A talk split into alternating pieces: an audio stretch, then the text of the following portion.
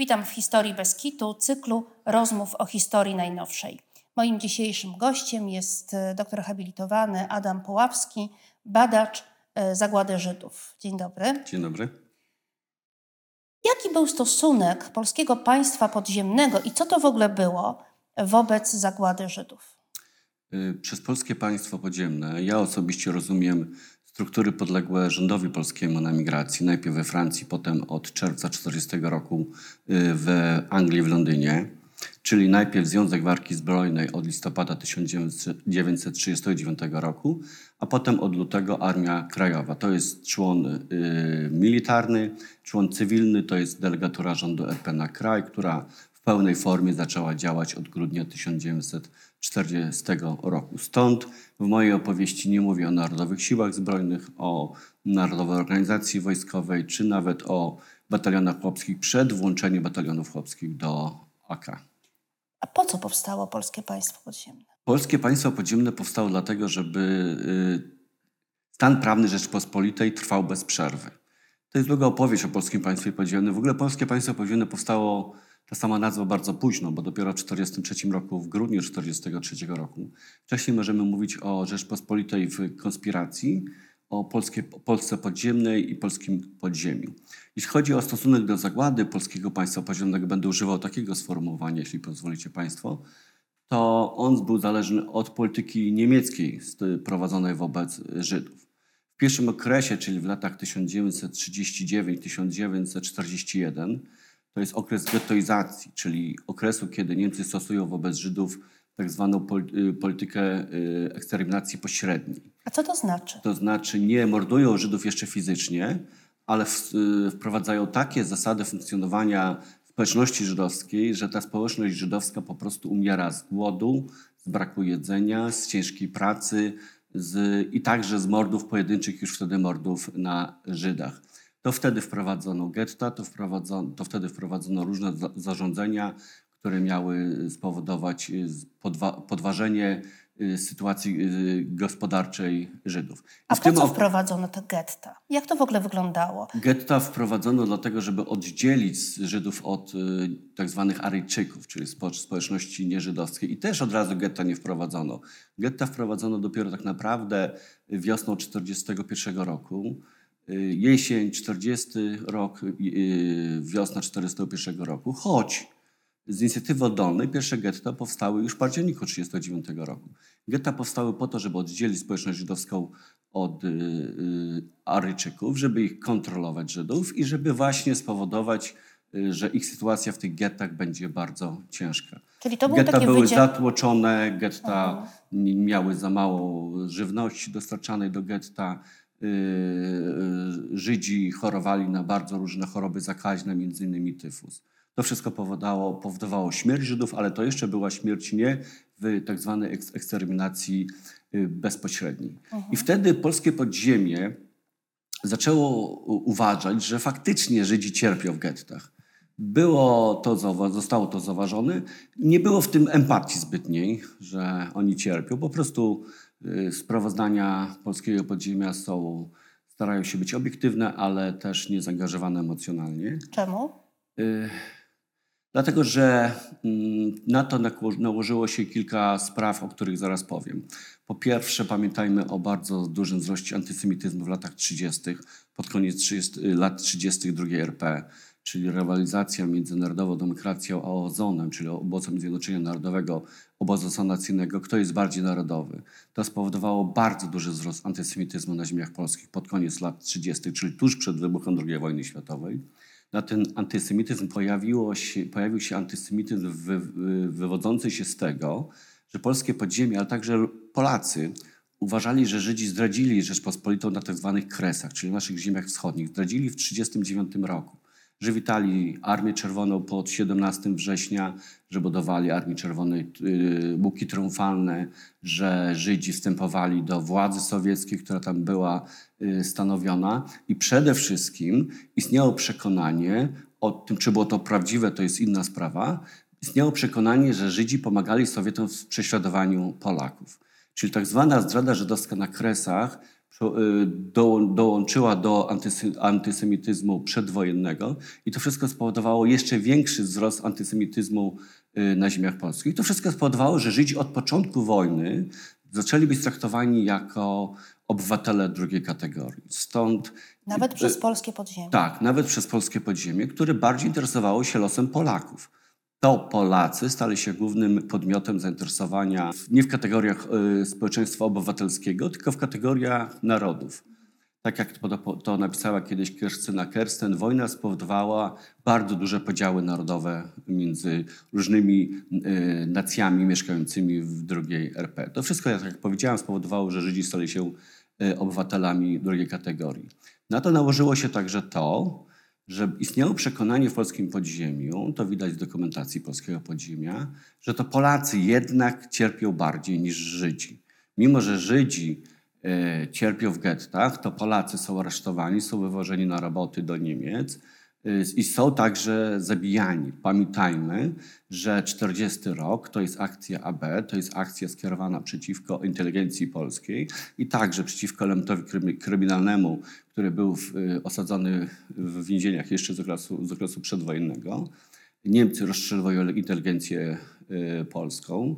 Y, Około 3,5 tysiąca y, Polaków zostaje w tym czasie zamordowanych i to jest, jest istnieje przeświadczenie, że Żydzi mniej cierpią. Nawet są takie raporty, że y, Polacy, żeby nie być złapanym, jeszcze przed utworzeniem get, żeby nie być złapanym na roboty, do Niemiec nakładali opaski z gwiazdą Dawida. To miało ich chronić przed łapankami na roboty do trzeciej, trzeciej Rzeszy. To wszystko spowodowało to, co powiedziałem, te czynniki, że y, to współczucie było minimalne, ale jednak było, a jednak istniało przekonanie, że to Polacy bardziej cierpią.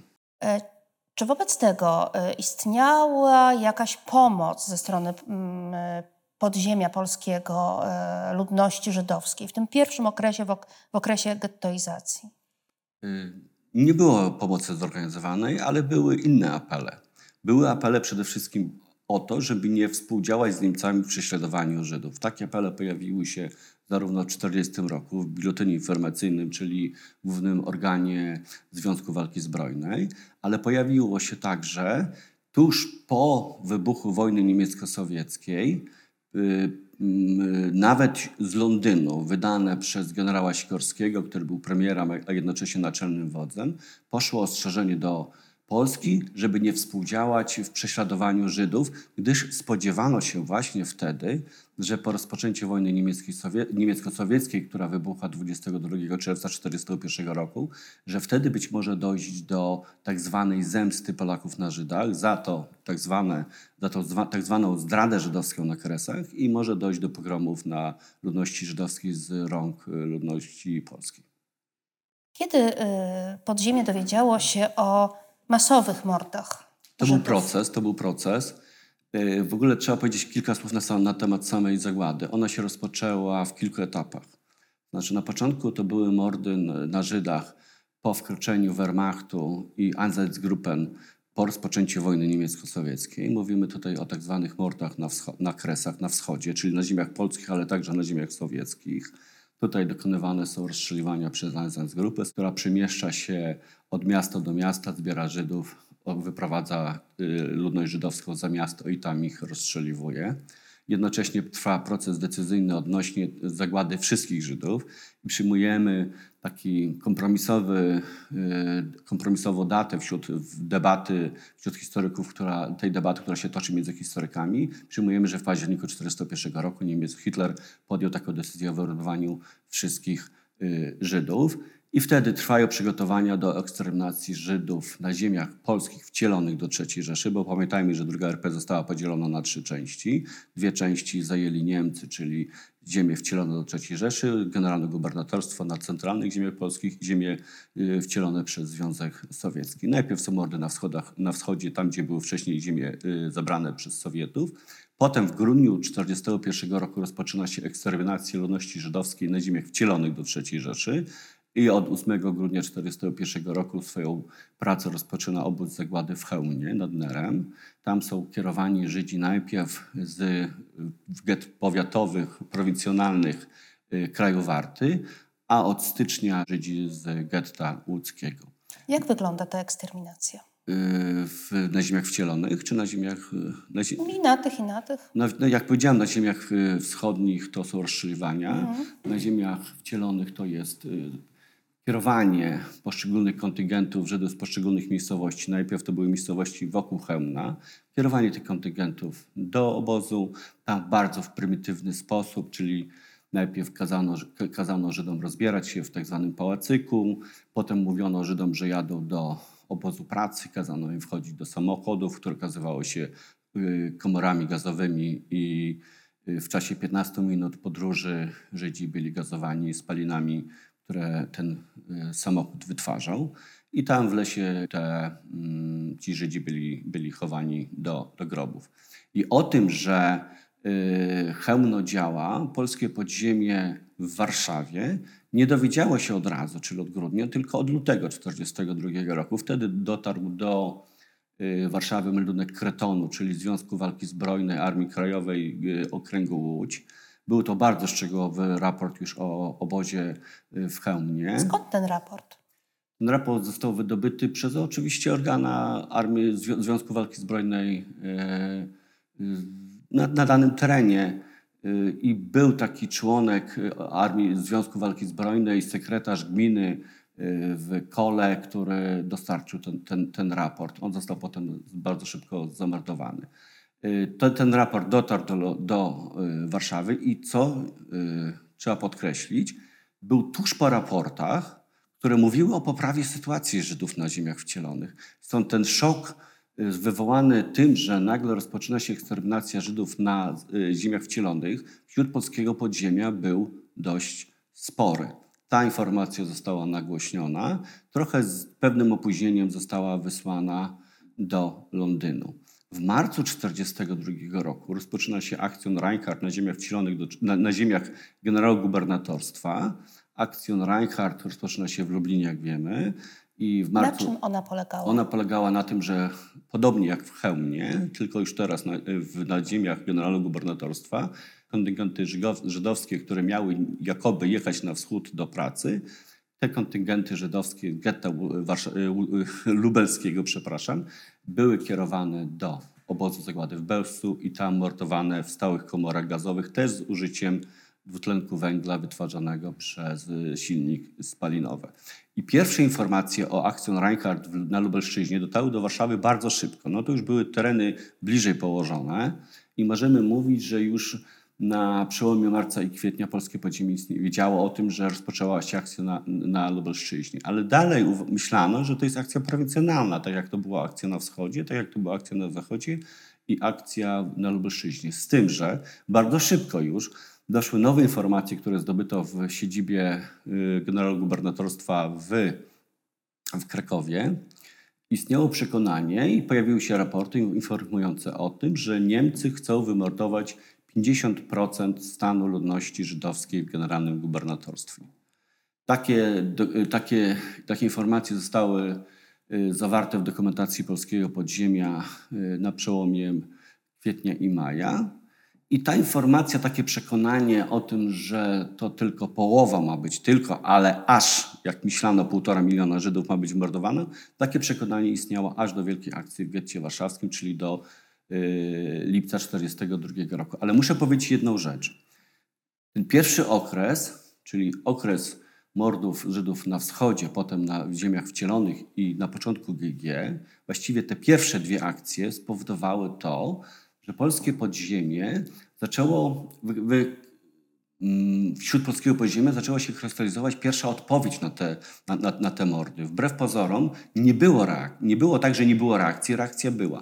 Ona była specyficzna, wynikająca z obserwacji, które wtedy czyniono.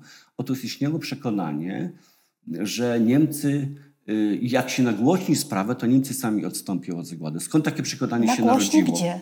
Zaraz powiem, skąd takie na, przekonanie się narodziło. Otóż Niemcy przemilczali w ogóle zagładę Żydów. Tak jak pisano bardzo szczegółowo o eksterminacji Polaków w gadzinówkach, w niemieckich gazetach, w radiu niemieckim. Podawano informacje o, o, o Polakach, którzy, którzy byli karani y, z śmierci. Tak całkowicie istniała cisza wokół zagłady Żydów na wschodzie i później także w, na, w.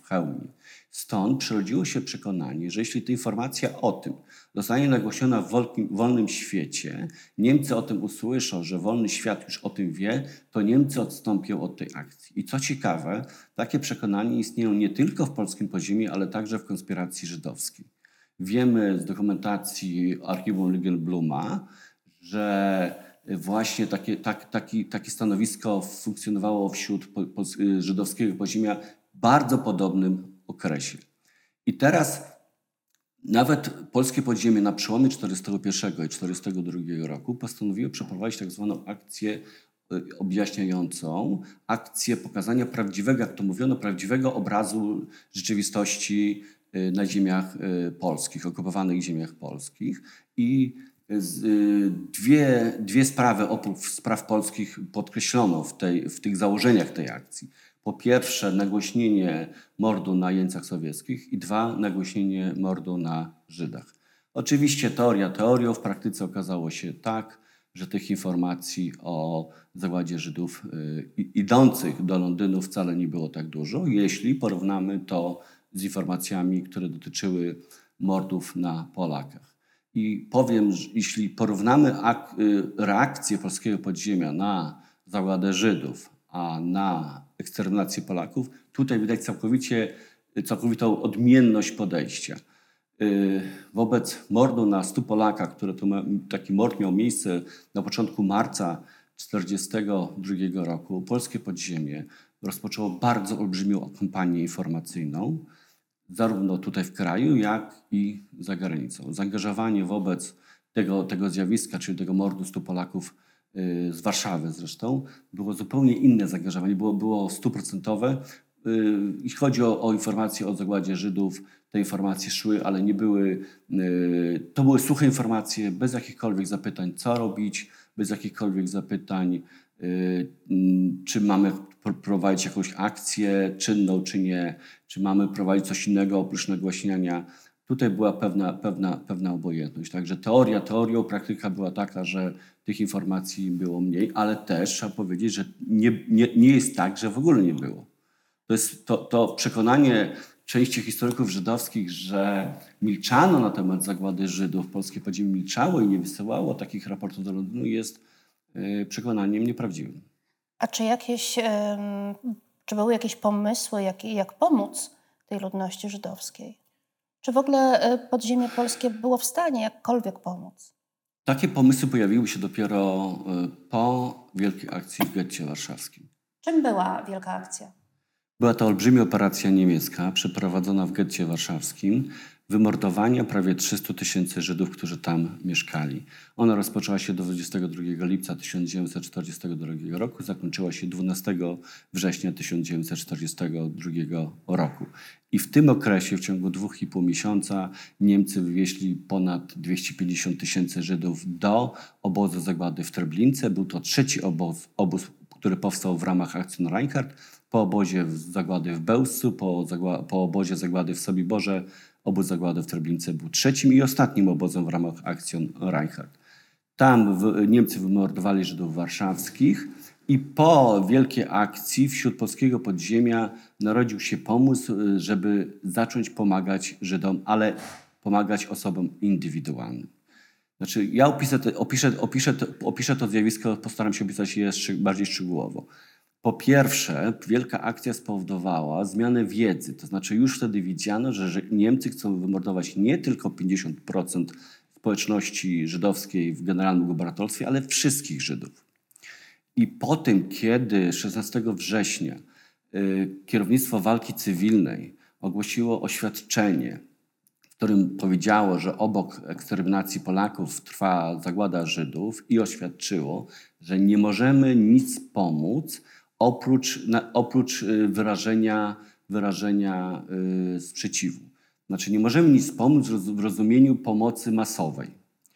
Ale wtedy pojawił się pomysł, żeby pomagać Żydom indywidualnie, czyli skupić się na tym, żeby jak najwięcej Żydów uratować y, nie tylko wśród elity, ale ogólnie Żydów. To wtedy właśnie we wrześniu powstał tymczasowy Komitet Pomocy Żydom Żegota, który w grudniu 1942 roku został przekształcony w Radę Pomocy Żydom Brzegota, która została już podporządkowana, pod, pod, podporządkowana delegaturze rządu RP na kraj i zaczęła funkcjonować. Yy, tylko powiedzmy sobie szczerze, że Gota powstaje wtedy, kiedy większość Żydów polskich została już wymordowana. Mamy raport y, niemiecki Heflego z y, 31 grudnia 1942 roku, wysłany do Berlina. Hefle to był szef, y, szef sztabu Globocnika, szefa Aktion Reinhardt. On zajmował się innymi rozpoczynaniem akcji w poszczególnych miejscowościach. To on właśnie, Hefle, rozpoczął akcję w getcie warszawskim. Hefle także zajmował się statystyką. Wysłał taki raport i te, z tego raportu, który został przechwycony przez Brytyjczyków, wiemy, że do końca 1942 roku Niemcy wymordowali, według tej statystyki, tam podana jest konkretna liczba, ale powiem w zaokrągleniu, milion trzysta tysięcy Żydów. Podano także liczbę Żydów wymordowanych w poszczególnych obozach zagłady, czyli w Bełsce, Sobie Boże i Treblince, a także w obozie KL Lublin, czyli na Majdanku. Czyli skuteczność akcji niemieckiej była olbrzymia. Od marca do grudnia Niemcy wymordowali milion trzysta tysięcy osób, to znaczy większość Żydów polskich została już wtedy wymordowana. To wtedy powstaje Żegota. I musimy to bardzo mocno podkreślić, bo wielu, wielu historyków tak zwanego nurtu obrony dobrego imienia Polski i Polaków pomija ten fakt. Mówi się o Żegoci, nie mówiąc o, o kontekście historycznym. Ale okej, okay, Żegota powstaje, zajmuje się pomocą indywidualną. Właśnie, jak to w praktyce wygląda? W praktyce to wygląda tak, że zaczęto przede wszystkim zbierać fundusze. Fundusze, które mm, miały pomóc Żydom ukrywającym się, z tym, że dodam, że Żegota jest organizacją polsko-żydowską. W skład Żegoty wchodzą zarówno politycy czy działacze społeczni Polacy, i także politycy i działacze społeczni żydowscy. Ona nawiązuje kontakt z Londynem i Londyn Polski dostarcza pieniądze. Poprzez kurierów te pieniądze płyną i są przekazywane, przekazywane na pomoc Żydom. Żegota pomaga, z tym, że napotyka duży opór y, dowództwa podziemia. On, on między innymi przejawia się w tym, że bardzo długo Żegota nie może się mm, do, mm, doczekać tego, żeby jakieś czynniki miarodajne, czyli władze centralne polskiego podziemia wydały komunikat o ściganiu szmalcowników. Nawet Czemu jest taki opór? Tak jak powiedziałem, e, Żydzi byli traktowani jako obywatele drugiej kategorii. To nie zmieniło się nawet po wielkiej akcji w getcie warszawskim. Powiem więcej.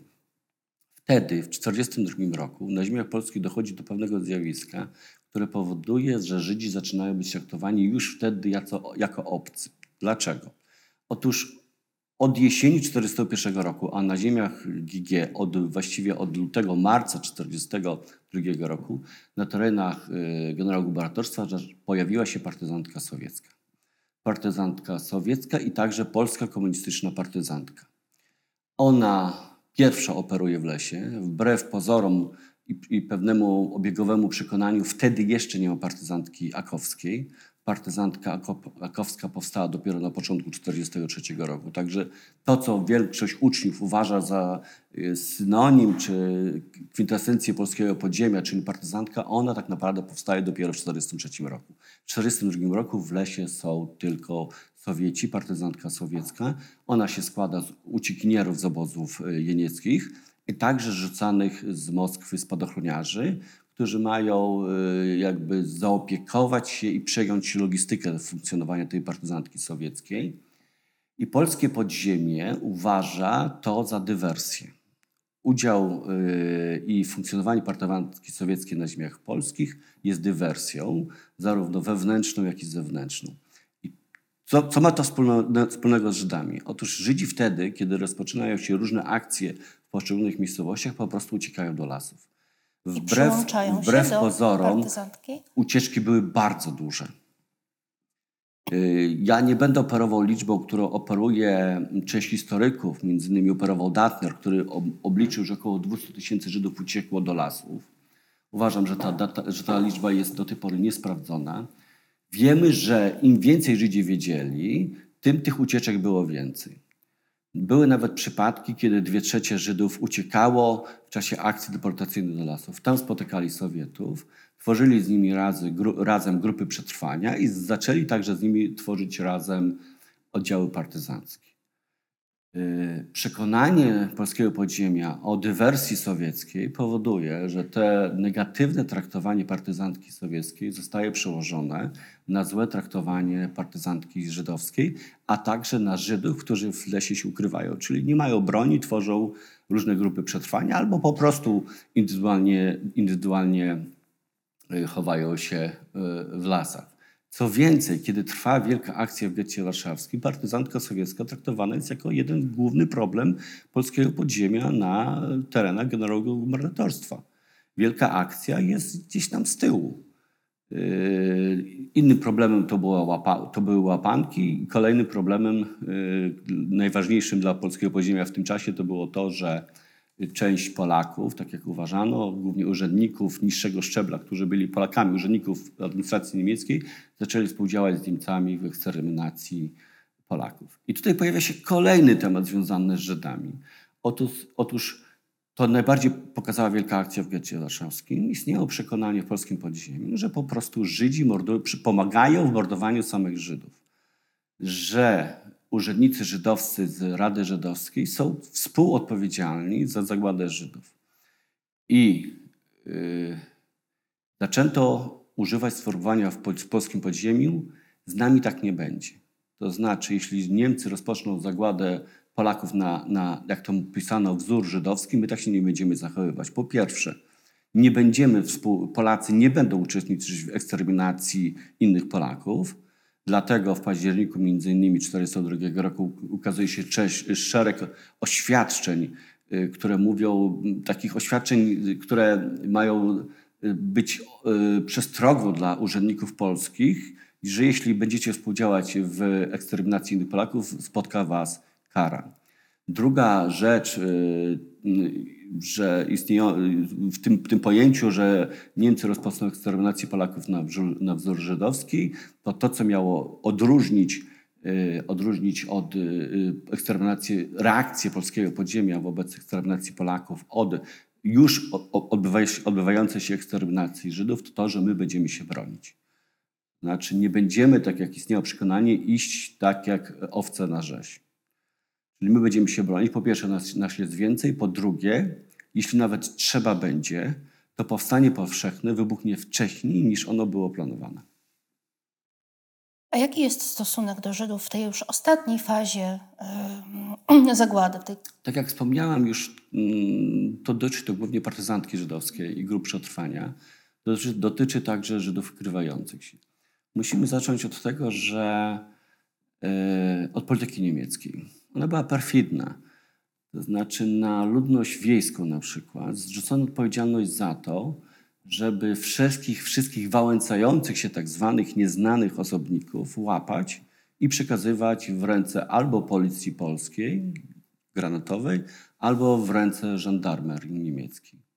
Oczywiście większość tak zwanych wałęsających się obcych to byli Żydzi. Nawet Niemcy wprowadzili taką politykę, że byli tak zwani dziesiętnicy, czyli wybrana część y, męska wsi, która odpowiadała głową za to, jeśli tak dany rozkaz, taki jaki został wydany, nie zostałby spełniony. Do tego doszły tak zwane straże wiejskie, które były tworzone po części z, namowy sołtysa, który wykonywał właśnie rozkazy y, w imieniu Niemców wobec społeczności wiejskiej, ale także te straże wiejskie były traktowane często spontanicznie, właśnie po to, żeby bronić przed tak, tak, tak zwanymi wałęsającymi się osobnikami. To wszystko spowodowało, że Żydzi nie mieli za bardzo gdzie się ukrywać. Wbrew pozorom, ukrywanie się na wsi, chociaż było to mniej zaludniony teren, było trudniejsze niż ukrywanie się w mieście właśnie z tego powodu. Do tego dochodziło właśnie to przekonanie, że Żydzi współdziałają z sowiecką partyzantką i nawet to jest powszechne w polskim podziemiu, w dokumentacji polskiego podziemia, że mówi się o bandach, nie o partyzantach, tylko o bandach sowiecko-żydowskich. Czasami się mówi bandach chłopsko-żydowskich, bandach y, komunistyczno-żydowskich. Wszędzie są Żydzi. Istnieje do tego, to, na to się oczywiście nakłada także przekonanie o tym, że istnieje, istnieją duże wpływy komunistyczne wśród ludności żydowskiej. To przekonanie po pierwsze narosło, się, narosło wtedy, y, pojawiło się wtedy, kiedy istniało to przekonanie o zdradzie żydowskiej na Kresach. Ono się gruntowało wtedy, kiedy mylnie uznano, że Polska Partia Robotnicza została utworzona przez Żydów w getcie warszawskim. Y, do tego właśnie istniało przekonanie o generalnie przedwojennych dużych wpływach komunistycznych wśród ludności żydowskiej. Powiem nawet tak, że w połowie 1942 roku pojawił się taki dokument y, Komendy Głównej Armii Krajowej, Biura Informacji i Propagandy, który zakładał wykorzystanie antysemityzmu, podsycanie antysemityzmu do walki z partyzantką sowiecką. Same oddziały partyzanckie żydowskie, jeśli były w dużych oddziałach sowieckich, to były bezpieczne. Mamy, znamy bardzo różne formy podporządkowania partyzantów żydowskich takim oddziałom. Albo było to tylko współdziałanie z partyzantką sowiecką czy komunistyczną, albo było to włączanie oddziałów i tworzenie takich odrębnych, wewnętrznych oddziałów żydowskich w partyzance sowieckiej, albo po prostu włączanie Żydów do partyzantki sowieckiej. Chociaż trzeba też powiedzieć wprost, że wśród partyzantów sowieckich antysemityzm był bardzo też dużym zjawiskiem, także to nie było tak, tak ślicznie. Y, w każdym razie Sowieci przyjmują y, polski, y, żydowskich partyzantów. Nie znamy przypadku, żeby polskie podziemie, jakiś oddział partyzancki na terenie generalnego gubernatorstwa włączył w swoje oddziały jakiś oddział żydowski. Jedyne przykłady współdziałania partyzantki polskiej, tej akowskiej, z oddziałami żydowskimi to jest Wołyń, gdzie te dwie jakby strony podzielił trzeci wróg, czyli Ukraińcy, czyli akcja, przeciw, antypolska akcja ON UPA, y, Polacy, po prostu Żydzi y, zaczęli tworzyć samoobrony przed oddziałami UPA. Dotyczyło, dotyczyło to zwłaszcza miast powiatowych. Bardzo dziękuję za rozmowę. Dziękuję bardzo. Rozmowy odbywają się dzięki Towarzystwu Edukacji Obywatelskiej o historię. Jak zawsze, zapraszamy do subskrybowania naszego kanału YouTube, a także polecamy podcasty na Spotify i Apple Podcasts. Oczywiście wszystko pod nazwą Historia Beskitu.